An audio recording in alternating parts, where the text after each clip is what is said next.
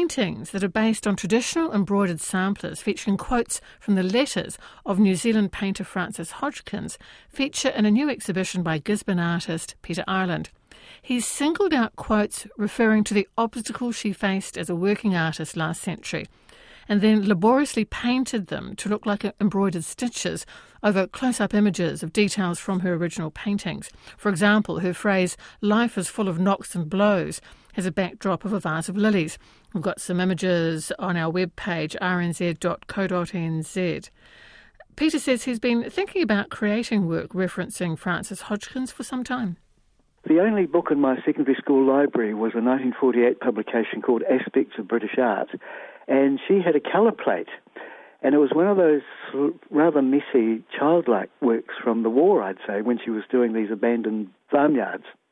And I suppose that, and the fact that she was a New Zealander kind of sparked my interest. Then I, I was in Wellington in 1969 when her centenary show, show came through, and uh, I had a good look at that. And ever since then, I've been interested in her work. And I, I did a little Frances Hodgkins work, oh, about 20 years ago, and uh, I realised in 2017, I'd never read her book of letters that uh, Linda Gill had put out in 1993. So I bought a copy from Arty Bees and read it. It took me about a year just to chew it over. And as I went through it, I made a note of all the quotations and um, and I gradually sort of matched up the images, uh, sort of instinctively rather than um, any kind of literal connection. And uh, I, I've still got about 20 to 25 preliminary drawings for more, but I'm going to give uh, poor old Fanny a rest for a while. so yes, that's the that, that's that's the um, the beginnings of this this 18 piece show. Now you're looking very specifically, I think, at quotes related to how difficult it was to survive as a working artist. Yeah. Well, I wouldn't necessarily use the past tense there, Lynn. Yeah, well, I mean, she had a pretty tough time, and it wasn't until the last five or six years of her life that she, you know, actually was making a living out of out of her um, work.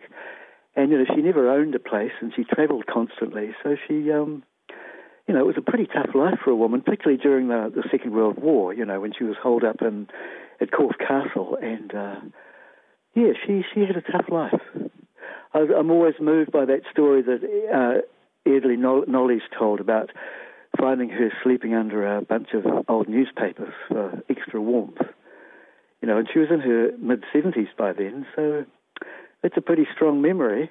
What was her approach to this? I mean, looking at some of the quotes that you have in these works, it's got life is full of knocks and blows. You know, I mean, no self pity, but no. just that's that's quite a way with words she had.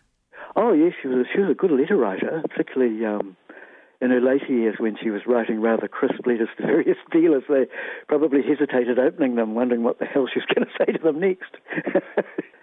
she was pretty good at uh, self-assessment, and she had a good bunch of friends that she was able, she felt able to tell them what she was on her mind, and uh, that's why she wrote such open letters about how she was feeling without any degree of self-pity she was a very tenacious person and totally committed to her work, and I just find that really, really admirable and inspiring, and that's largely why I've done this group of work. I mean, she she's a very strong character, but clearly there were times where she was almost in despair. I mean, you've got one of the phrases, "a head so black," you know, like yes. she, she did persevere, um, yeah. and she was driven, but clearly there were times where she could have given up.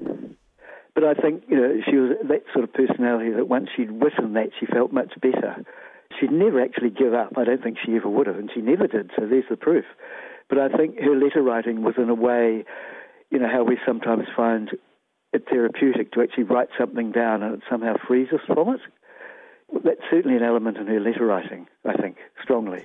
Have you identified with those ups and downs yourself as a as a working oh, I think artist? Everybody does in this line of work. Goodness, you know, it's um, that's just the way it is you know, unless you're picked up and ruined by success early on, um, it's always a bit difficult. But I mean, after a while, you get, as she said, uh, she gets so much out of doing the work that she hangs in there, you know, and I think that's the experience for a lot of people. Now, with the text that you have selected, these short quotes, you are displaying them in the style of, of a cross stitch of, of embroidery. Why so? I've been doing these sampler works for a long time now. oh, there's over 200 of them now. So it just seemed um, a good idea to use that for her work. And of course, she had a brief period as a textile designer. And it's only in recent years that her textile designs have become more well known. Te Papa's got a lot of them, and they're terrific. So, you know, it sort of reinforces that connection with her uh, by choosing that sampler format to convey the, the words from her letters. When you are reflecting on the work of an artist, what are the images that you can can use in terms of the background to the text because you've got copyright issues, of course. So what what are you right. how are you how are you approaching that with these samplers? Well, some of them I've copied pretty um, pretty closely, but the fact that they're all in a round format automatically makes them probably escapes any uh, copyright considerations. Um, but a lot of the others are just uh, severely edited. I mean, you wouldn't you can sort of recognise them, but they're, they're not they're not really very connected with the original works. Yeah, as I said before, it was a, it was fairly instinctive decisions which text to line up with which um, images.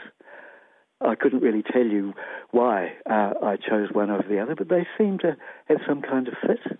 Yeah. You so just that... got to follow your nose with things like that. Once it starts getting too literal, I think you kind of lose the plot a bit. That, that yeah. quite that, that, I mentioned before, life is full of knocks and blows. You have yeah. that around the outside of the circular sampler with a close up of a vase of flowers, for example.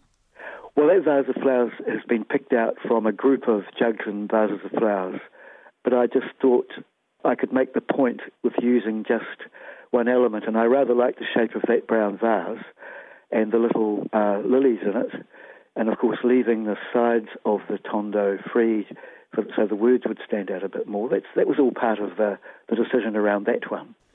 I started by asking what got you intrigued by Frances Hodgkins' writing. I should also ask you what got you interested in traditional embroidered samplers. Yeah, as, as you go and look at the whole history of them, they're incredibly beautiful things and they're very touching things, particularly the ones done by almost invariably young women, because it was a way of teaching them how to sew. And I mean, they're, they're just really, really sweet natured, beautiful things.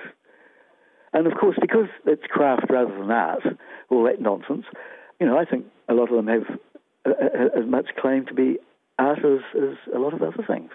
And I just think they're wonderful human objects, and I, I love them. Oh no, I'm a great sampler fan from way back. Do you have you bought any? Do you collect them? Oh, I've got a couple. I've got a couple of old ones. They're a bit faded, but I, have got two. Uh, one's I think 1843, and the other one's 1797. I think. Yeah. So when you're creating that cross stitch effect in paint, is it yeah. important to you to make it look as accurate as possible. Oh yes, oh yes. It's a rather laborious business, and we haven't got time to discuss what it's like. But it's it involves many layers, and it's it can be actually quite tedious. So, what, many tiny strokes for every cross stitch. You've got to work out where the lettering lettering's going, and then you uh, lightly pencil it in, and then transfer it to the work. And then I've got a, an old paintbrush that I've cut with the the cross at the end of it. So I dab it in the paint and then dam it on the, the, the paper or canvas. And then I've got to go over it all again with a very fine paintbrush. So it's uh, there are a lot of there's a lot of stroking and carrying on involved, but it's worth it, I think. Well, it, otherwise I wouldn't do it. Peter Ireland, the artist life is on at the Rabbit Room in Napier.